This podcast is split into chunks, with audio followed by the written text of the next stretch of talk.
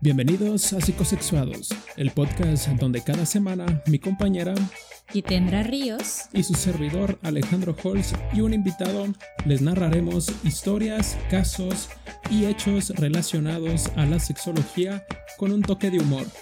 Recuerden escucharnos en un lugar adecuado o con audífonos para mejor imprudencia. Comenzamos.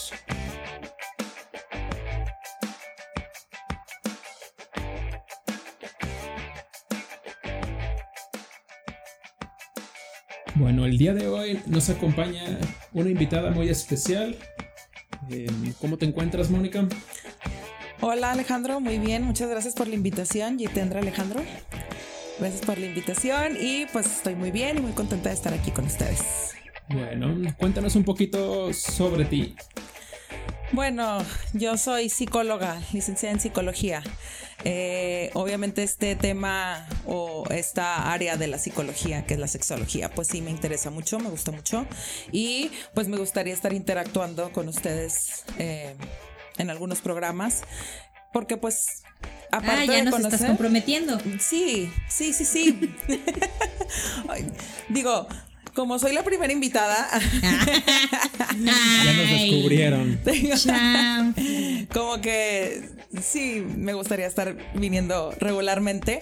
Eh, es un tema muy divertido, humor negro también va a haber por ahí. Y pues me gusta mucho, me gusta mucho esa, esa parte, me gusta mucho el... El humor negro. El, humor negro también, el humor ah. negro, me gusta mucho...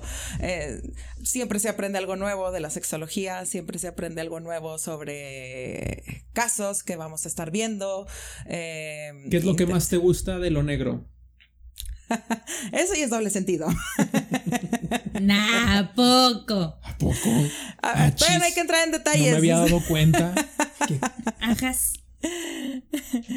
Este, y pues bueno, eh, ¿qué te puedo decir? Pues me gusta mucho el, el negro. El, negro. el negro humor, el negro humor. El negro, humor, que, quede claro. el del WhatsApp no, por favor. Eh, ¿Por qué? No. ¿Por qué discriminas? Mm, la verdad es que no es que sea racista, pero prefiero a los blancos. Ah. Qué cosas. Tome nota, chicos. Y bueno, me pueden preguntar qué quieren saber. Bueno, Monin, ¿cómo te adentraste o iniciaste en el mundo de la sexología? Eh, profesionalmente hablando. Lo que quieras, Monin. La, la, pregunta es mía, la respuesta es tuya. Eh, Fíjate que sí había tenido inquietud de, inclinarme hacia esa área, aunque aquí en Monterrey pues no había... ¿Te gusta inclinarte? ¿Te gusta inclinarte hacia esa área? Sí, bueno, es, como... No lo estoy diciendo en, doble sentido, pero... ¿O sí? No, no, no, ahorita todavía no. Ah, Este, pero sí, sí era mi intención como, como tomar ah, alguna maestría o alguna especialidad sobre eso.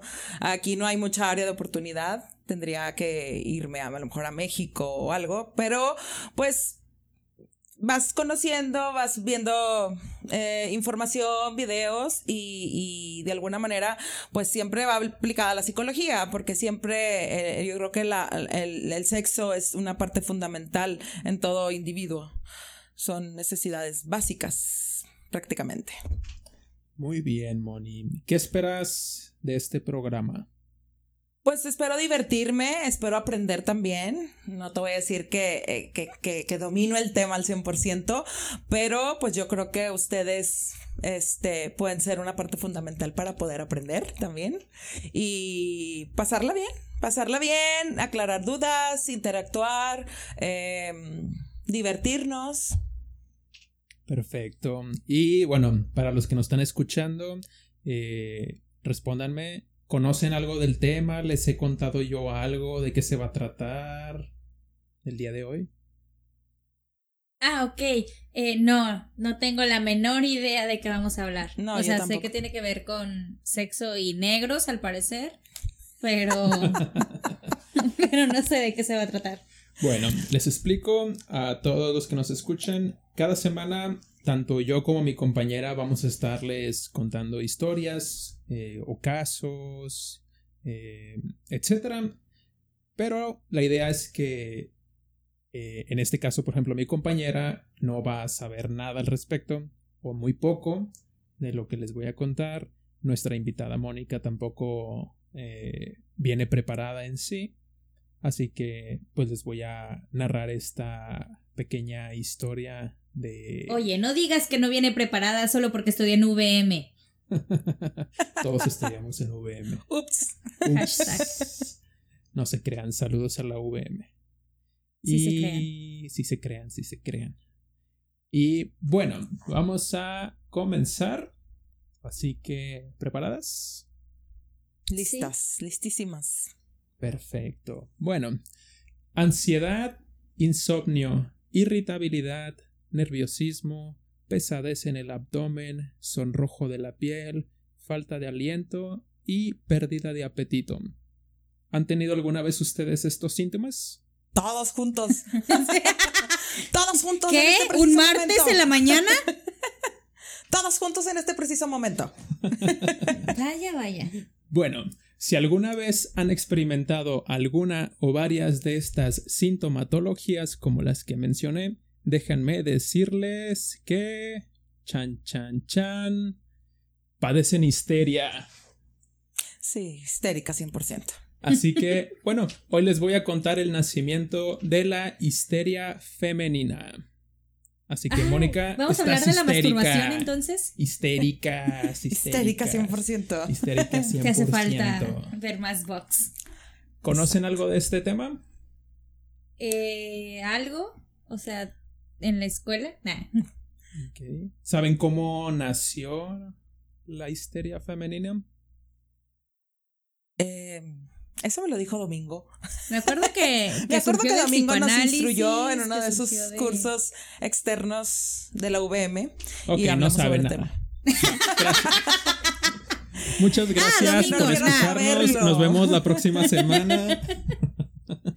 No, no lo quiero saber porque es así como una proyección que voy a hacer. Bueno, posiblemente lo que les voy a contar no es lo que se imaginan. Así que, bueno, vamos a iniciar. Pues la histeria viene del griego histeron, que significa útero, que según la RAE, la histeria es una enfermedad nerviosa crónica más frecuente en la mujer que en el hombre, caracterizada por una gran variedad de síntomas, principalmente funcionales y a veces por ataques convulsivos. ¿Sabían esta definición? No. Bueno, a mí no me dan ataques. No sabía que tenía que ver con el útero. ok. Y bueno, remontámonos a el antiguo Egipto, a sus orígenes, donde, bueno, el texto antiguo eh, de un médico, que era un papiro descubierto en cajón en 1900 a.C., en lo poco que se conserva de este documento, denomina la enfermedad como perturbaciones del útero. ¿Ok? La teoría diagnóstica. Mi útero está perturbado. Así es. ¿Tú, Moni, sientes tu útero perturbado? Pues no lo siento, pero pues ya con tantos síntomas. Yo se me está empezando a perturbar. Ya no se sabe. Ya no se sabe de dónde viene. Yo creía que era otra cosa. en cuarentena, cualquier cosa puede pasar. Muy bien. Bueno, la teoría diagnóstica, eh, la descripción de los síntomas y la idea del tratamiento que aparece en él, eh, pues fueron aceptados hasta el siglo XIX, donde la idea principal es que la enfermedad se relaciona con un órgano femenino muy concreto, que es el útero, que no tiene lo que desea y en consecuencia se desplaza de manera imprevista. el útero no tiene lo que desea. Así es. Un bebé. Ah, porque micromachismos. Y pues en consecuencia el útero se desplaza de manera imprevista por el cuerpo. Ah, ah caray. Ya lo siento en el corazón. Sí, prácticamente. Sientes el útero en el corazón. Sí, algo así. Hay medio útero. me está palpitando el útero. no me diste hijos, me voy a mudar al hígado. Ahí vengo. Ahorita lo lleno de alcohol, no pasa nada. Así de, ya, útero. Ya te dije que no voy a tener hijos. Déjame. Entonces sangraré y plañirás. Y bueno, en la antigüedad clásica, muchos filósofos abordaron el tema de la histeria, entre ellas el gran Platón, que afirma en alguno de sus diálogos, y cito, en las mujeres lo que se llama matriz o útero es un animal que vive en ella con el deseo de hacer hijos. Prácticamente el, hijo, el útero lo que dice es, ¡Wuf, wuf! ¡Dame hijos, maldita! Órale. wow. Lo voy a tener que amarrar. Así es. O sacar a pasear, Moni, más seguido. Ay, no, pues muy apenas me paseo yo. No más de Déjalo ahí que pasee un rato, que sea libre. No, no, no, no, no. Que vaya y busque. y bueno, como permanece mucho tiempo estéril, desde el periodo de la pubertad apenas se le puede soportar, pues se indigna. Uf, qué delicado. Suena como. No sé. Sí, mamoncito el útero. Mamoncito. Ah, mamoncito. Ah, mamoncito. Ok. Y. Bueno, se ignita, se indigna y va errante por todo el cuerpo. Bloquea los conductos del aliento, impide la respiración, causa una molestia extraordinaria y ocasiona enfermedades de todo tipo. como un asesino dentro de tu cuerpo, que si no le das lo que quiere, te asfixia. Te asfixia. Es como un terrorista. Es un descontrol. Bueno, yo pensé que tenía ansiedad. Te hace falta un bebé en el útero. Ahora sabemos. Ya sabemos que no tienes ansiedad, tienes útero. No, de que lo tengo, lo tengo todavía. Alabado sea Jebus. Tengo útero. Y en la Edad Media, la histeria se traduce en un mal que se ha apoderado de las mujeres. Son brujas que se dejan influenciar por el diablo. Sí, sí, bastante cercano a la realidad, sí. sí. Y pues en este momento, la patología deja de verse como una enfermedad y empieza a ser tratada desde el ámbito religioso. Así que... Me siento un poco intimidada. Así que, pues, el deber pasa a la iglesia a deshacerse de los malos ejemplos, en este caso, las mujeres endemoniadas, persiguiendo y juzgando a cualquiera de ellas con castigos como la hoguera. O sea que si no tenías hijos, Eras una la hoguera y vas para la hoguera. Ay, qué bueno que Te falta el aire, vas para la hoguera. Se te movió el útero al corazón, vas para la hoguera. Vaya. bueno, estamos en otra época, menos mal. Y esos son algunos de los síntomas, ¿eh, Moni? Ahorita, esos son algunos de los síntomas por los que se te ibas a la hoguera. la histeria y te ibas a la hoguera. Faltan todavía más. Esto, estamos apenas en la edad media. Pues, que Dios me agarre confesada. Mira. O sea, ¿qué? Ecatepec. Mm, algo así. Ahora, pasemos al Renacimiento, donde la historia, la histeria, perdón, pierde... la historia de la, Historia de la, histeria, la historia de la histeria. Pierde su contexto demoníaco sea, mágicamente ya lo exorcizaron, dijeron, ya no es el demonio y pues se desvincula de toda la iglesia y de los sacerdotes como sanadores del mal, para volverse al campo de la medicina. Lo que da paso a la ciencia y a los científicos que tratan de descubrir el misterio de la mujer diferente, la mujer histérica. ¿Qué tal? Creo que ya va para. Ya sé para dónde va esto. Sí. Los sacerdotes dijeron: Ah, ah, yo no voy a meter nada dentro de una mujer, prefiero a los niños. Y se lo echaron a los médicos. Algo así.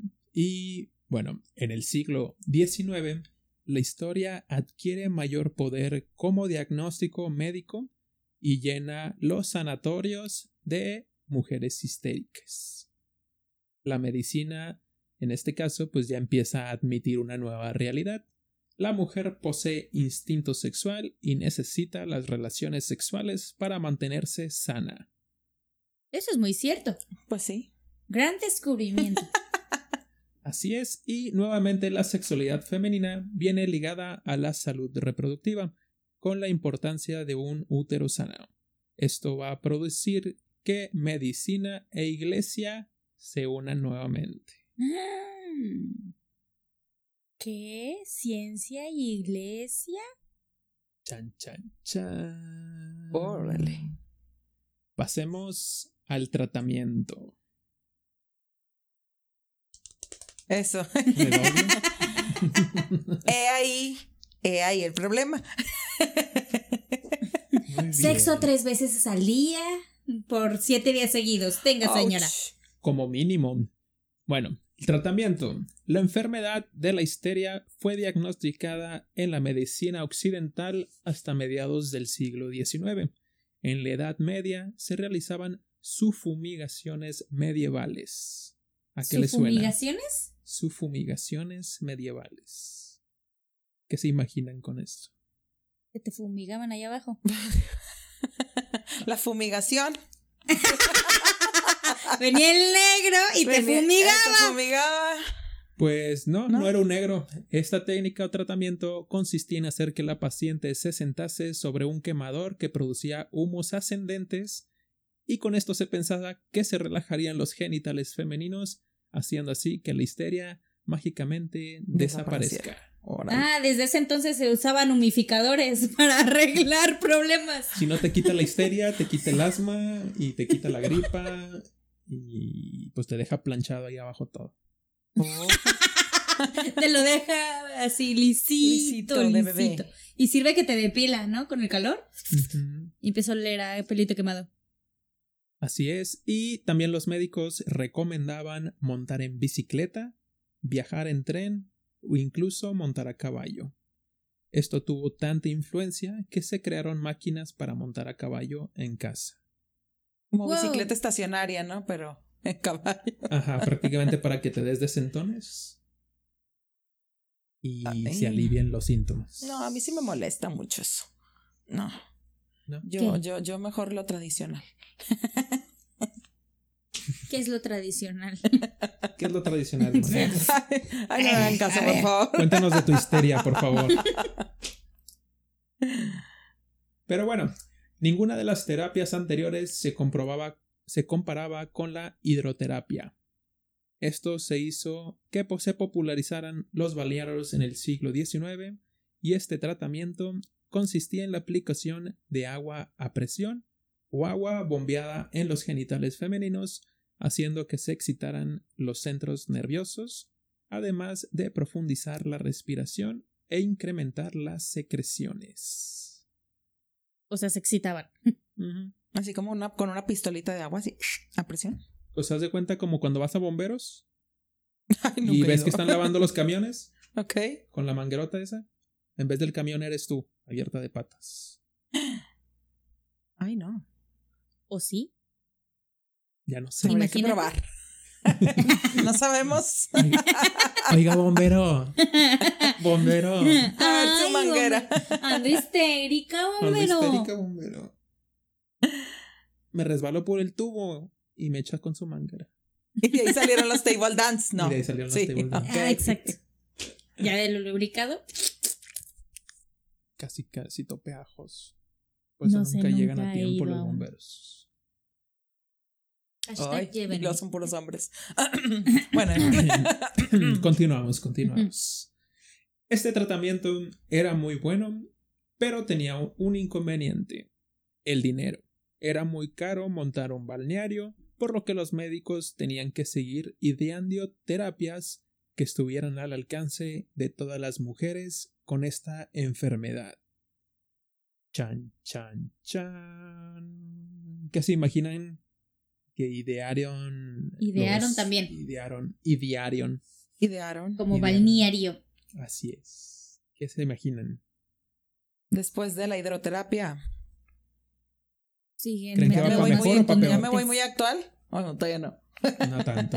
Ah, bueno. Bueno, más o menos. Yo digo que se las dediaban. Bueno, terapias médicas con masaje. ¡Ay, que me gané! Sí.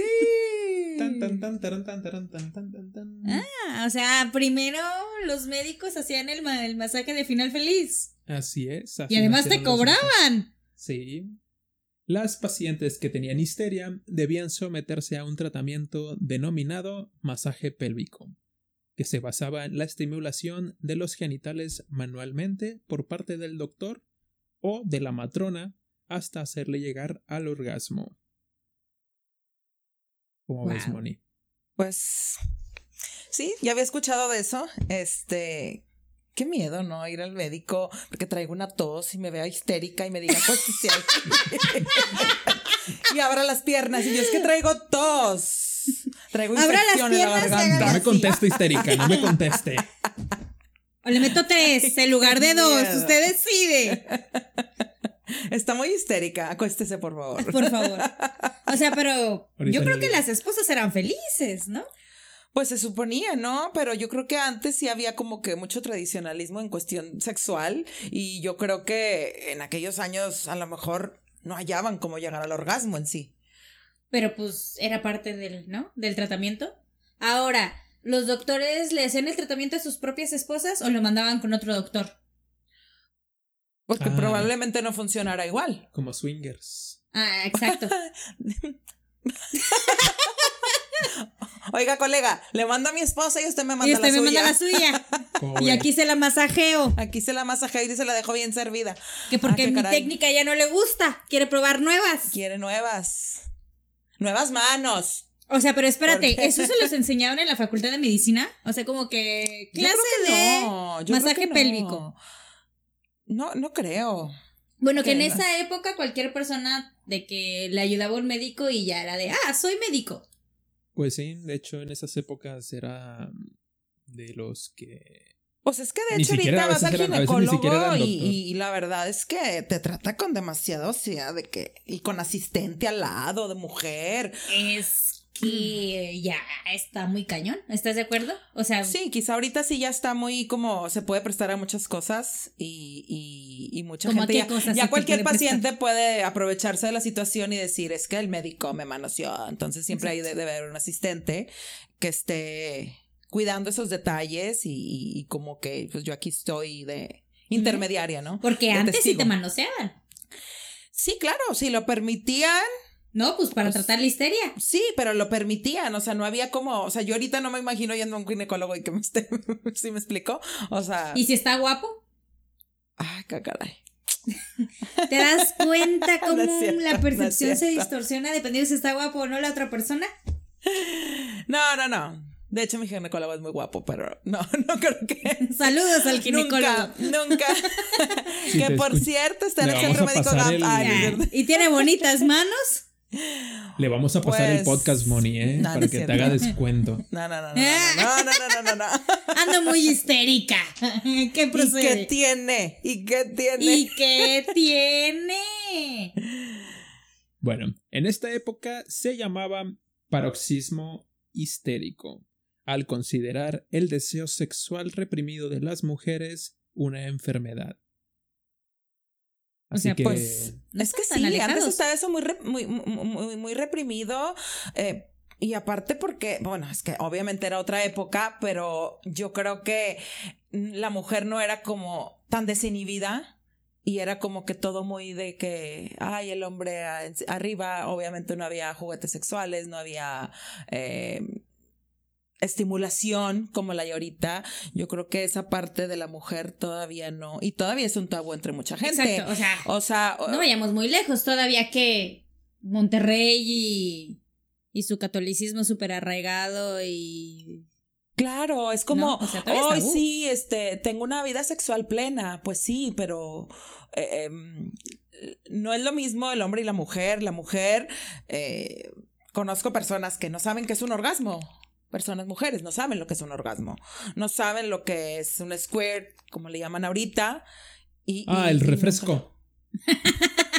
Sí. De toronja. Qué rico. Cuando le hace... Yo tomo Squirt Light. Entonces, Eh, y tu novio también. ups. Este. Hashtag ups. Bueno, eso no es light. Eh, Tiene pocas calorías. Entonces, yo creo que antes no se exploraba tanto, no, no llegaban a, ese punto de, de, la mujer de, de autoexplorarse y, y, masturbarse, inclusive. Yo creo que eso todavía. Histérica, histérica. A la hoguera. A la hoguera. A la hoguera. Pero, ¿por qué reprimir esa parte? Eh, eh, quizá a lo mejor el hombre también había ahí algo como que tampoco no, no, no pasaba a, más ni, ni, ni, nada como ahorita. Eh, Todavía sigue el tema es muy extenso, a lo mejor me estoy adelantando mucho. No, pues pero... de hecho, de hecho, antes en algunas costumbres, en algunos países, creo que en Argentina hace infinidad de años. Uh, pues era muy acostumbrado a que podían tener hasta dos esposas legalmente. Eh, si te vas todavía más atrás al, a, pues, las épocas de los, los egipcios o de los romanos y cosas por el estilo, era pues bastante común que tuvieran a su esposa, que era como que la cara del, del pueblo, diciendo, ah, mira, ella es la reina. Y aparte tenían a la ¿Cómo le llamaban? Suplente. Ah. El concubina. ¿Concubina? Sí, pero pues ¿para qué tantas mujeres si no se han venido ni una? Porque la esposa nada más era la que se encargaba de darle hijos. La concubina era de, de complacerlo. Y aparte, también se tenían una prostituta como medio privada o de para cumplir fantasías y esa para parte. Las fantasías, así es. Pero volvemos a lo mismo, todo se centra en el placer masculino. O sea, no en esas épocas por lo menos y hay una larga tradición en la que no era como que ah la reina tenía además del rey a otra persona y a un no, eso estaba prohibidísimo, supongo. ¿Me explico? Y todavía está mal todavía, Todavía está mal visto. O sea, el, hombre es como que, ay, el amigo, ¿no? Ay, güey, traes una vieja y otra y, ya te acostaste con una y con otra. Pero que no sepan que tú te acostaste con una y con otra porque eres una puta. La verdad. Está muy estigmatizado todavía ese, ese, esa área. Y pues por eso los hombres sí tenían como que la oportunidad de tener varias mujeres. Pero pues no las podían satisfacer a todas. Exacto, ¿para qué quieres tantas? Satisface a una, nada más. Y bueno, hace rato tocaste un punto. bueno, sí, next. Next. Ya cállate, Moni. Es mi programa. Cuando quieras hablar de lo tuyo, me avisas con tiempo. No, aquí no hay nada personal. es show, es show, es show. No, bueno, tocaste un punto sobre los juguetes. G -A. Punto muy importante. Muy importante. Ante, ante. Ante, ante. Bueno, acudir a la consulta por este motivo se volvió pues muy habitual. Hasta sí, obviamente, si el esposo no te desea venir, voy al doctor a que me haga venir. Me siento mal otra vez, pero acabas de ir antier. No importa. mal. ¿Y qué tiene? ¿Qué tiene? Sí, pero en ese tiempo la mujer no sabía qué es lo que tenía. O sea. Pero sentía rico. Pues sí, pero porque ellas pensaban que se sentían mal. O sea, salías de la consulta sintiéndote bien. Sí, obviamente. Y al día siguiente, obviamente las necesidades no son de un día y ya no, va a durar un mes. Pero me refiero a que la mujer no sabía por el contexto social que era algo necesario. Como que algunas se empezaban a dar cuenta diciendo como que, ay, sí lo necesito, pero está mal visto, entonces a lo mejor me siento mal, y de repente pues sumale que les daban lo... O sea, no asociaban el malestar con la necesidad fisiológica del sexo. Exacto. O sea, prácticamente era como como si lo estuvieran reprimiendo, no quisieran aceptarlo, que lo, necesitaban. O no se los permitían que lo aceptaran, porque era de que, imagínate, tu mamá, dice, no, mijita, no puedes estar haciendo eso. No, mijita, te, hasta que te cases. Sí, claro, eran otras creencias, pero pues el, sentirlo tenía, la necesidad, la pulsión. Existía la pulsión. Sí, pero pues también les implantaban la idea de que es que tú nada más estás para complacer a tu esposo. Y, para, y vas a tener sexo para tener hijos, no para autosatisfacerte o que te satisfagan. Sí, pues era muy común eso, el sexo solamente era para tener de que fueras prostituta. Ah, bueno, pero pues ahí ya lo, lo, justificaban por necesidad monetaria. O sea, soy prostituta, pero, pero no lo hago porque me gusta el sexo, lo hago porque necesito dinero. O porque es una histérica reprimida. No, no, no. Es una histérica que no tiene cura y ocupó ese tratamiento. Es un desfogue. Y de ahí pues, se pescó. ¿Quién sabe? Yo digo que salieron más de muchas historias de amantes entre grandes señoras superposicionadas y sus doctores. Mm, podría ser. Y bueno, eh, se volvió muy habitual hasta el punto que los médicos y enfermeras empezaron a inventar todo tipo de artefactos para que este tratamiento fuera más fácil, más efectivo, más rápido y más limpio, ya que los médicos se cansaban porque podían tardar hasta una hora en realizar este masaje. Oye, y deja tú, sale bien caro. Pues mejor Ay, compadre, ayúdame, ya se me acalambró el brazo, ¿no? Tu esposa está bien, bien Pues no soy zurdo, pero pues sigue a la izquierda. Oye, a mano cambiada. de este lado. pero mira qué músculos tengo los dedos. se me acalambró la mano y te quedas ahí media hora. No, es que eh, eso era. Uso el otro dedo. o sea, no me imagino como que tengo cita a las 11, 12, 1, 2, 3, 4, a caray. O sea, pero entonces no eran tan buenos. Una bueno, hora. Una pregunta, yo tengo una duda. ¿Eran médicos generales o eran ginecólogos? Mm, no lo especifican. En esa época no. En esa época no había como que. O sea, en esa época se especializaban porque iban más mujeres con ellos, no porque estudiaran. Porque pues también tienes que saber el canal vaginal, en la posición en la que vas a introducir los dedos. Ah. Seamos honestos, o sea, como que en esas épocas no existía todo el bagaje de conocer al cuerpo humano, y mucho menos el de la mujer, porque los hombres interpretaban lo que ellos creían que tenían las mujeres, porque prohibidísimo que una mujer estudiara medicina. Ah, no, las mujeres no, no tenían ese conocimiento, pero eh, el hombre, sí había ¿cómo sabía? Enfermeras, eso sí, pero a la enfermera nada más era como una asistente. Para que no dijeran que la toque tiene más. Exactamente. sí, sí, sí. Al menos que le gustara que fuera una mujer, podría cambiar el rol. Ah. pero este masaje no se consideraba un acto sexual, ya que no había coito. Pues. Pero qué rico. pues para la mujer el doctor viene acalambrado. Pero yo digo que les faltaba técnica, porque pues una hora. O sea, si le sabes, le sabes. Iba, o sea, no, no, tenían el conocimiento de cómo satisfacer. O sea, y todavía hay hombres que no saben cómo satisfacerte. No, no, no, no tienen el conocimiento. Sácalo ya, di el nombre, Moni, di el nombre. No, no, no, no, no lo digo por experiencia mía. Dinos un nombre. O sea, yo estoy, Dinos un nombre. Aquí no estoy hablando nada personal, pero sí, me, sí, sí hay personas que no saben cómo llegar a ese punto de explote de la mujer. porque incluso como mujer, hay muchas mujeres que no saben cómo llegar. O, sea, dicen, siento rico, pero no llegan al orgasmo. No llegan a, a, a, a ese punto de explosión que sientes cuando tienes un orgasmo. ¿Y cómo se siente Moni? es algo inexplicable, pero bueno.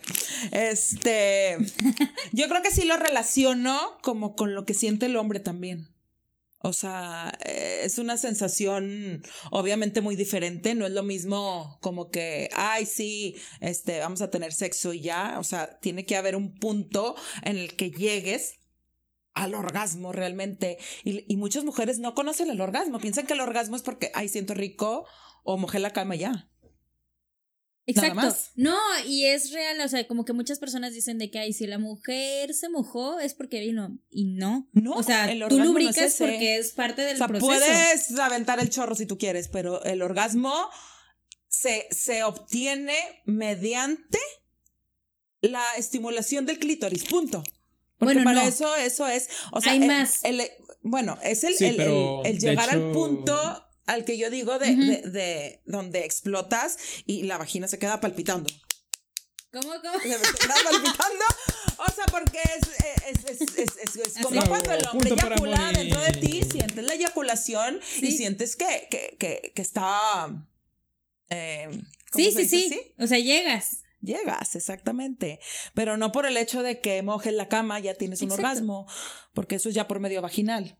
Y sí, claro que sientes y, y a lo mejor puede ser una parte de, de, del orgasmo, pero el punto exacto del orgasmo lo tienes mediante la estimulación del clítoris. Y, y tiene que ser en, en, ni muy fuerte, ni muy despacito, o sea, tienes que saber. Yo digo que video tutorial de Moni explicando cómo llegar no, al orgasmo. No, no, no, no. Yo jalo. Pero, o sea, vas aprendiendo, o sea, vas aprendiendo conforme las em, experiencias, digo, no porque tenga mucha experiencia, pero no necesitas tener mm, muchas eh, experiencias con diferentes personas para conocer, inclusive puedes conocerte tú sola. Claro, que es a lo que voy. Si tú como mujer te exploras, conoces qué te gusta, dónde te gusta y en qué intensidad te gusta. Y puede ser una guía para tu pareja. Exacto. Pero pues muchas mujeres no se conocen. No se cohiben, les da pena, inclusive siendo su esposo. O sea, pueden ser su, su, esposo y, como quiera les da pena decirles, oye, mira por aquí, por acá, dale más aquí, dale más acá. O sea, no lo hacen. Entonces, eh, pues se trata de, de, de, de, que los dos estén en el mismo canal, de conocer a tu pareja y ver también qué es lo que le gusta a tu pareja. También hay hombres que no quieren o tienen miedo a explorar más allá de lo que ya han explorado. Pues no, Mori, estás histérica. Déjame continuar con mi historia. Hashtag mastúrbense. Ah. Sí, no, esto ya será tema de otro programa. Sí, no te adelantes, gracias. No te adelantes,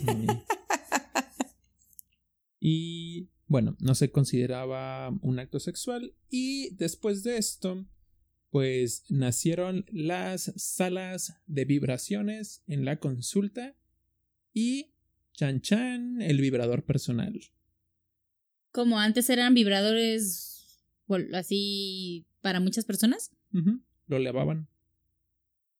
No, no, no, no. O sea, cuando yo pienso en personales, porque, o sea, para una sola persona al momento. ¿Existían para varias personas al mismo tiempo? No, se refiere a que, usaban el mismo para varias personas y lo lavaban. Que antes nada más existían dentro del consultorio. O sea, como los que están en los moteles, que son así... Ah, me han contado. Ajá. Ok. Y pues el. Gracias. La cara de Moni. Ah, chinga. No he ido a Bueno, de eso no estoy A ese no he ido. ¿Dónde está? De hecho, no voy a ninguno. Y pues gracias al médico británico llamado Joseph Mortimer Granville, fue el primero en crear el vibrador en 1870, ya que decía que estaba cansado de masturbar manualmente a sus pacientes, así que por esto creó el, el primer vibrador electromecánico con forma fálica. Y su mujer compró tres. se quedó con todos los prototipos. Y aunque no era de un tamaño muy reducido, que se pueda decir, fue todo un éxito, ya que lograba aliviar a las pacientes en menos de 10 minutos de una manera eficaz, limpia y sencilla. Y en la misma época decidieron fabricar un vibrador personal para evitar visitas vergonzosas a las consultas. ¿Y te lo vendían en el doctor? Es como que, disculpe, vengo por mi masajeador vibrador. No, yo creo que pasaba como, como los lecheros, sí. ¡Vibradores! ¡Lleve sus vibradores! no, calientitos, no, pasa ahorita. El vibradero con el vibrador, el vibradero con el briva, ¿no? y pues sí, antes eran más comunes los vendedores iban de puerta en puerta. Ah, y sí, pues también los mismos. Cosas te evitaban la pena de ir a una tienda. te lo mandaban. Amazon, ok. Ándale. Y bueno, a finales del siglo XIX los tratamientos con vibradores eran uno de los servicios más populares, populares ofrecidos en los balnearios de lujo de Europa y Estados Unidos. Por lo tanto, durante los primeros años del siglo XX, el diagnóstico de la histeria descendió de forma considerable y también en parte debido a que la propia comunidad médica aceptó que era imposible mantener un diagnóstico dentro del cual cabía cualquier tipo de síntoma posible. ¿Cómo? Me perdí. O sea, a partir del siglo XX en adelante, eh, el diagnóstico médico, médico, tal cual como se conocía la histeria descendió. O sea, desapareció. No, no, no. ah, ok, hubo menos personas. Más bien, no, no menos personas, menos diagnósticos. Ah, ok. Las personas seguían histéricas. Por eso, pero la gente ya no estaba siendo diagnosticada como histérica. Mm, no. sí, no era como enfermedad. Ok. No, pues sí. O sea, todavía existe la histeria como enfermedad, pero no como se conocía. ¿Cambiaron los síntomas? Como con... Antes, ah, no, más bien la histeria como, o sea, la, la cuestión está de la falta de sexo, el reprimimiento sexual, etcétera, dejó de estar dentro de la del diagnóstico médico de la histeria. Ah, ok, ya. Porque prácticamente era imposible diagnosticar a una persona porque se podía confundir con cualquier síntoma. Como decía Moni, tengo tos, ibas, tengo tos, y no ve nada el doctor, es histeria. Venga, chepa acá. me duele el pie, histeria.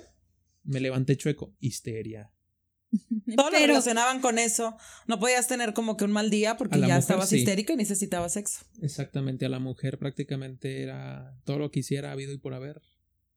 Que no estuviera en pro del visto bueno del hombre, lo catalogaban como histeria.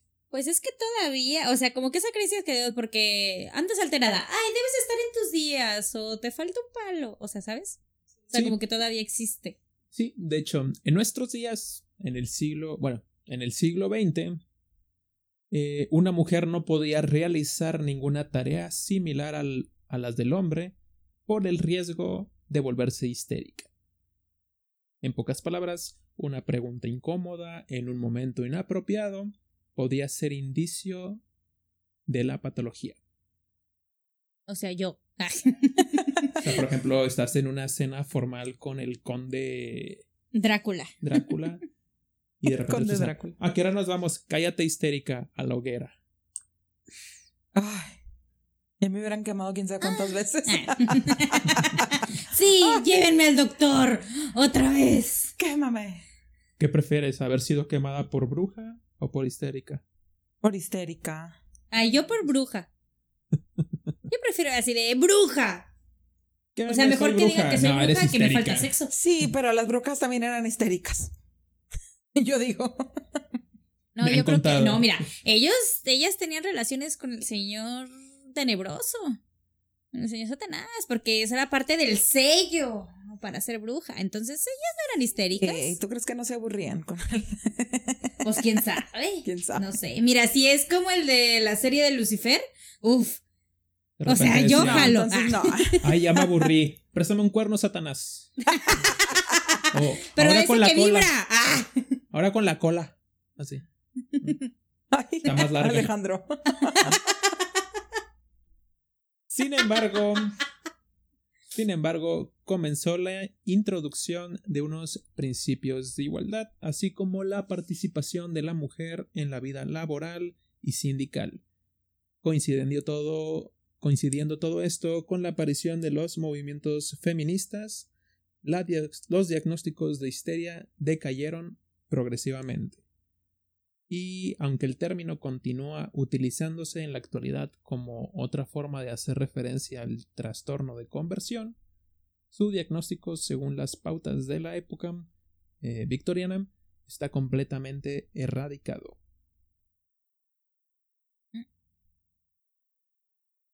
Pues estaría chido que siga haciendo, Salas así de, vea que te masturben y te alivienes un rato. Pues sí hay en Europa. En Europa hay unas donde la mujer. Chicos, que si viven en Monterrey, ah, pueden abrir una sala. Pueden abrir una sala. ¿Hay idea de negocio? Ay, no, no, no. En algunas partes de Europa hay unas salas donde la mujer paga una cuota para. como una renta. Y van todos los hombres que también pagan pues su cuota de entrada. Y se ah. pueden cochar o hacer lo que Club quieran. No, no, no, no, no, cuartos oscuros. No, no, no, no. De hecho, es como un. Pues es algo público. O sea, literalmente tú. O sea, los hombres pagan por hacerle eso a las mujeres y las, mujeres, pagan para que. Y es un negocio redondo, a final de cuentas. Mm, sí, pero espérense, déjenme termino de explicarles. La mujer paga para rentar su espacio, que es como una cama, y ya decide ella cómo se pone, si se acuesta con las piernas hacia afuera, o de espaldas, o o como esos glory holes, para que nada más el hombre se ponga y la mujer los masturbe. Ajá. Y el hombre paga para entrar, eh, ve, ah, eh, bueno, ponen las fotos de las mujeres así como que, ay, mira, esa se ve, se ve bien. Y van y le hace de todo, bla, bla, bla, terminan y se acabó. Y al final les dan como quiera un porcentaje a las mujeres. O, o les dejan propina, cosas por el estilo. ok. Sales del doctor y el doctor así de con el cigarro. bueno, María, un gusto. Te veo la próxima semana. Nos vemos. ¿Cuál próxima semana? Mañana. Vienes mañana. y la nalgada, ¿no? Paz. Paz. Y bueno, la historia se fue convirtiendo en lo que es ahora el trastorno de conversión, que es una afección mental en la que una persona presenta ceguera, parálisis u otros síntomas del sistema nervioso eh, que no pueden explicarse por medio de una valoración médica. O sea, es lo mismo pero con otro nombre. Mm, como que no le hay mucho sentido. Digo, más que todo por las consecuencias.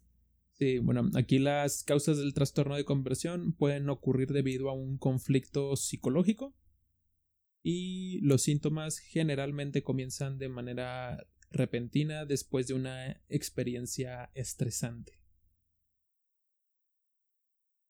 ¿Mm?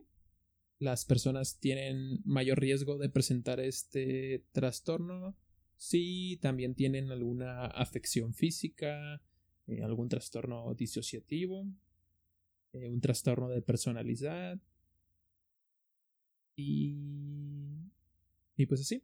Las personas que padecen el trastorno de conversión no están inventando los síntomas, dice, con el fin de obtener algún placer, alojamiento le llaman, o sea, como simulando, como diciendo, ay, me siento mal, voy a ir. Pues no, o sea, realmente es como que me siento mal, no sé por qué, no sé ni dónde ni cuándo, no sé, como que no saben ni ellas cómo explicarlo y van al médico y como no saben explicarlo, el médico no sabe cómo diagnosticarlo, así que... ¿Pero pues, son síntomas somáticos?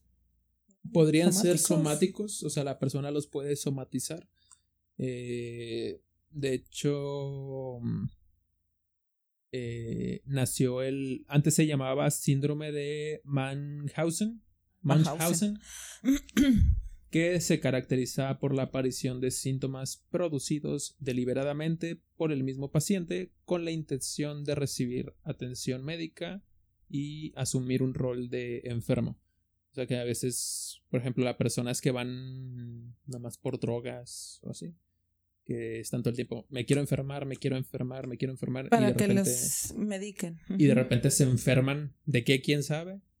Y, y pues van y lo empiezan como que a sacar. Como los que le, se producen como taquicardias a sí mismos. ¿Mm? Y...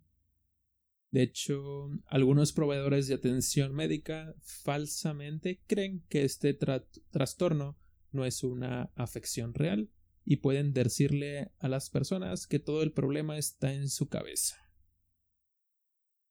O sea, no había ética médica en ese entonces. Sin embargo, esta afección es real y pues causa angustia y no se puede controlar a voluntad. Y pues se piensa que los síntomas físicos son un intento por resolver el conflicto que la persona siente en su interior. Por ejemplo, una mujer que cree que no es aceptable tener sentimientos violentos puede repentinamente sentir entumecimiento en sus brazos después, después de enojarse a tal punto que deseaba golpear a alguien. Por ejemplo, no sé, te enojas, Moni, con alguien y no está bien visto o no se te permite por ser mujer, como dicen, ay, lo voy a golpear. Y pues te lo aguantas y de repente ya no puedes mover el brazo. Sí, sí, sí, llega a pasar. Y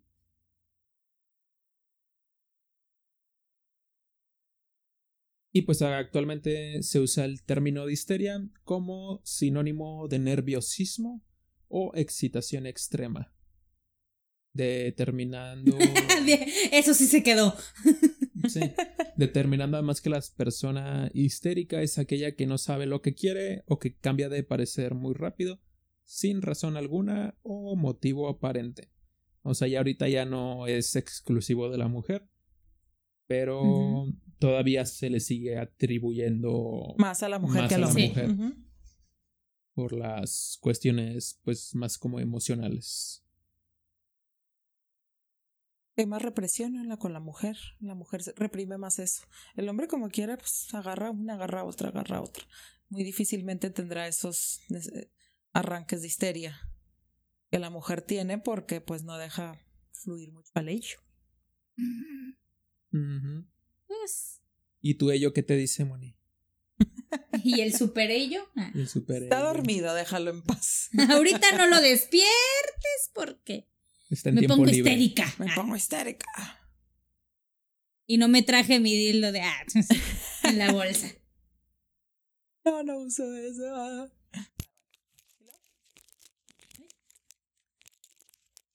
Se escucha. Ah, ya, perdón. Sí, histérica, por favor. Sí.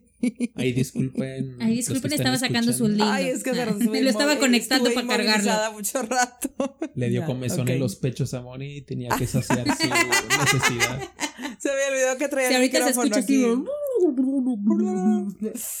Sí, se andaba muteando Moni así para que no escuchan, estaba. y bueno, esa fue la historia del el nacimiento de la histeria femenina. ¿Qué les pareció? Pues que. Interesante. Digo, en alguna ocasión abordé eh, ese tema, sabía, no tan a profundidad, pero eh, sabía sobre eso y, y de dónde venía. Y es interesante porque sigue habiendo, siguen habiendo eh, ese mismo. Histéricas. eh, Ah. sí, sigue habiendo gente histérica, mujeres histéricas, más que todo mujeres, a hombres no. No es mucho, no es muchos casos. Pero pues es interesante porque lo siguen catalogando como otra cosa. No precisamente como histeria. O sea, no se toca tanto el tema. Todavía sigue estando muy estigmatizado ese asunto. Eh, al menos psicológicamente hablando, no es como que, ay, estás histérica, necesitas tener sexo. O sea, un psicólogo no. Sí te lo puede decir, más no siempre te lo, Puede dice. insinuar. Así que. Pero no te lo dicen, Sí. no te lo, lo, lo- lo sacan como por otra, o sea, es algo más, eh, es como una evasión. Claro. Pero todavía existe, a pesar de que hay herramientas que no existían en aquellos años. Hay herramientas en- con las que puedes trabajar como mujer y poder mitigar esa histeria. Claro, cuando tienes el conocimiento de dónde viene esa histeria, los síntomas que eh, dijiste al inicio se pueden confundir con otra patología. Sí, esos son, al- Sí. son algunos. De hecho, esos son como que los. Se puede decir como físicos. Sí, los que son Pero más también, por ejemplo, eh, las fantasías eróticas. La mujer sí se empezaba a sentir como que ciertas fantasías y las trataba como de, de cumplir con el marido de que, ay, es que deberíamos de invitar a alguien o cosas por el estilo. No, Échame cera en el. el marido era él. No, estás histérica, vas para el doctor. El doctor te lo va a hacer, pero yo no. Yo no. ¿Te imaginas así doctores aventándose maratones de dos al mismo tiempo? Ya sé. También estaba la, la lubricación vaginal eh, de esta, pues, involuntaria, se podría decir, o que como que del diario normal. También lo decían, ay, me estoy lubricando, histérica, al doctor. O sea, y solo porque estás ovulando, ¿no? Así Sí. También, bueno, algunos como breve pérdida de conciencia o de esos momentos de, de Alzheimer del día al día, de que, ¿ahí dónde dejé las llaves? Y te escuchaba el marido, histérica al doctor. ¿Y no se pues ponían celosos? Mi pregunta. Mm, posiblemente. No, lo sé. Digo, Cuando o, decían al doctor porque pensaban que te iba a. Digo, a los hombres no le hacían eso. ¿Me explico? O sea, para ellos una visita en el al doctor no significaba lo mismo que para una mujer histérica. ¿Me explico? A los hombres. O sea, hasta donde yo sé no, les conocimiento de lo que pasaba dentro del consultorio. Probablemente. Y la mujer, mira, para que me dejen venir más ah, Sí. Mira, sí. no, y de el doctor dijo que cuatro veces por semana tengo que venir. y sí, de hecho, otro de los síntomas es la apatía sexual con la pareja autorizada.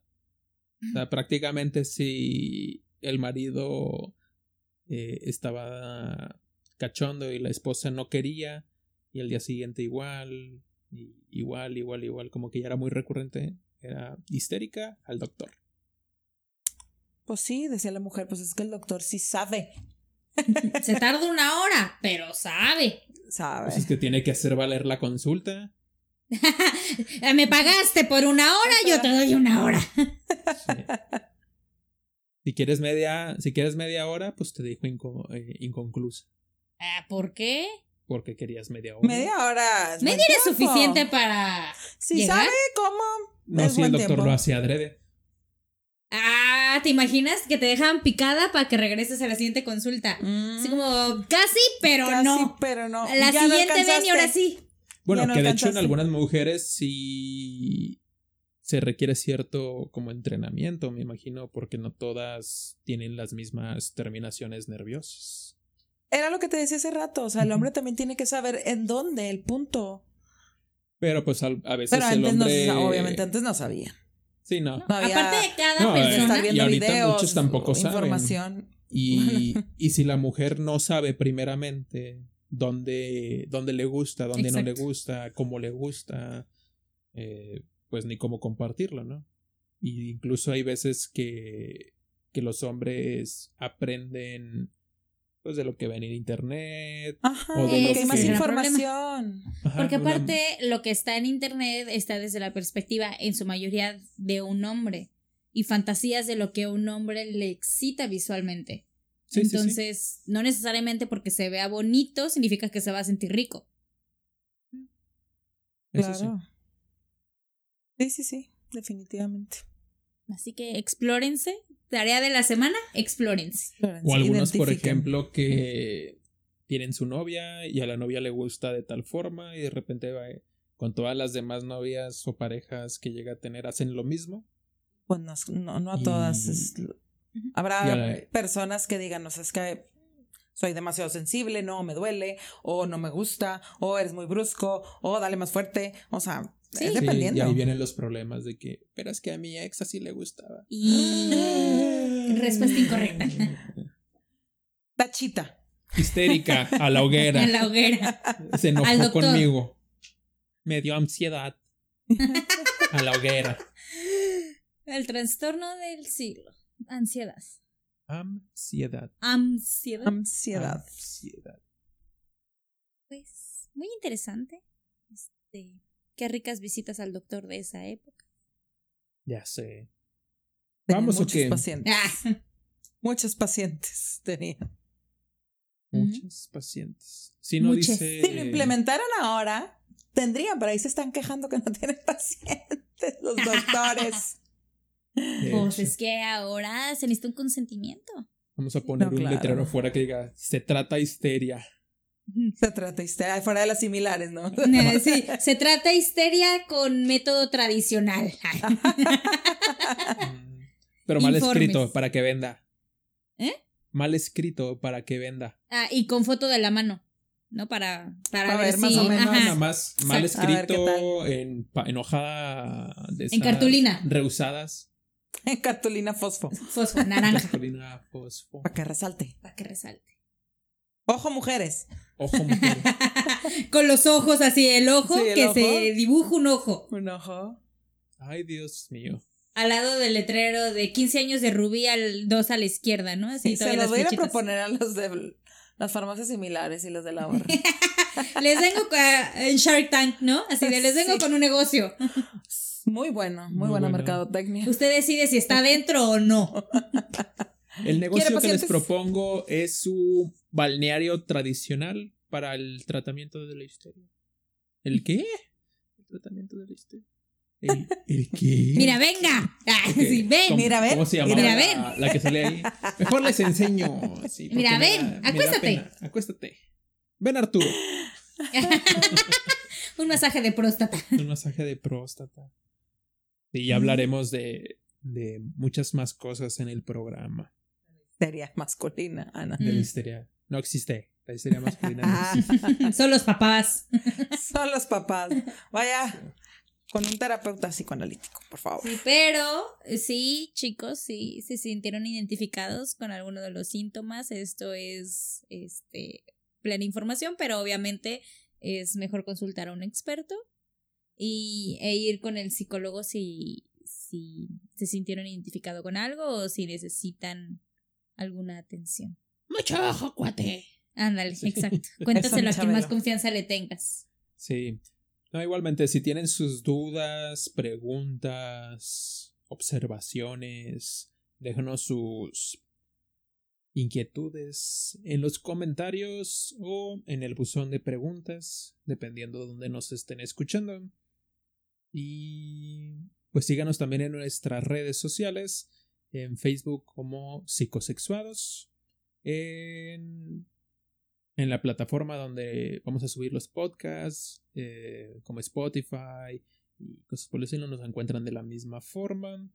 Es todo junto. El Instagram, que también lo vamos a empezar a utilizar, es psico.sexuados. Y pues es todo. Moni, no sé si quieras dejar alguna de tus redes también para que la gente te, te, encuentre en caso de que quieran alguna terapia de histeria tradicional. tradicional. Sí, tengo mi página que es Psicología, Mente y Emoción. Eh, está en Facebook. Ahorita nada más por lo pronto está en Facebook, Psicología, Mente y Emoción. Perfecto. Si son blancos, chicos, también pueden contactar a Moni, ya saben, les gustan blancos. Me gustan blancos. Me, gustan, gordos. Mucha, demasiada información, sí. Sí. Bueno, Moni, platícanos, ¿qué te pareció el programa?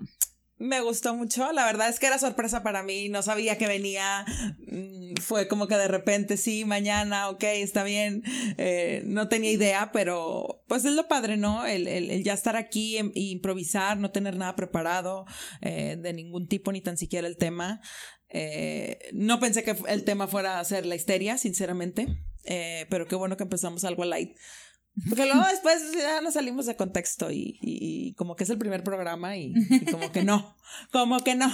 Pero me divertí mucho, me gustó mucho este, la, la idea, el proyecto que trae. Les agradezco mucho la invitación, Gitendra, Alejandro. Mm. Este, espero estar con ustedes en un próximo programa, eh, tocando temas así interesantes, eh, darle información a la gente, aclararle sus dudas. Eh, como profesionales eh, y también algo divertido, el, el, el, el, humor, la, la, pues la, como quien dice, la cereza del pastel, ¿no? Dentro del, del, del tema que, que, que vayamos a tratar. Y pues les agradezco mucho la invitación. Eh, me pareció excelente esta idea. Y pues bueno, síganos en las páginas. Esperemos que sea un programa, el primero de muchos. Y les deseo todo el éxito del mundo. Ay, va a ser nuestra madrina. Pues Hay que ponerle alas. Pues fue nuestra madrina Moni en este primer programa. Muchas gracias por escucharnos y esperemos vernos la siguiente semana. Escucharnos escucharnos. No, vernos también, porque la también lo vamos a, a grabar en video próximamente y en DVD, Blu-ray. y búsquenos en los mix-ups. Ah, ay, mi edad, ya dije con eso.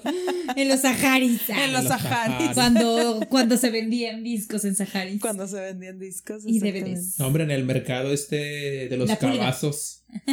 Ahí siempre. sí, ahí vendían de todo tipo de películas. Encontrar la película de Diego Santo y, así, tú como que, achis. Lo, lo grabaron. Ah. Y así. Y pues bueno, esto fue todo por el programa del día de hoy. Escúchenos y véanos la próxima semana donde eh, les contaremos nuevas historias y nuevos casos relacionados a la sexología. Eh, el próximo programa lo va a organizar mi compañera Yetendra, así que espérenlo con ansias. ¡Del útero! Ah. Y bueno, histéricas, síganos escuchando, cuídense mucho. Síganse explorando. Síganse explorando. Y deleitándose con psicosexuados. Hasta la próxima. Bye. Adiós.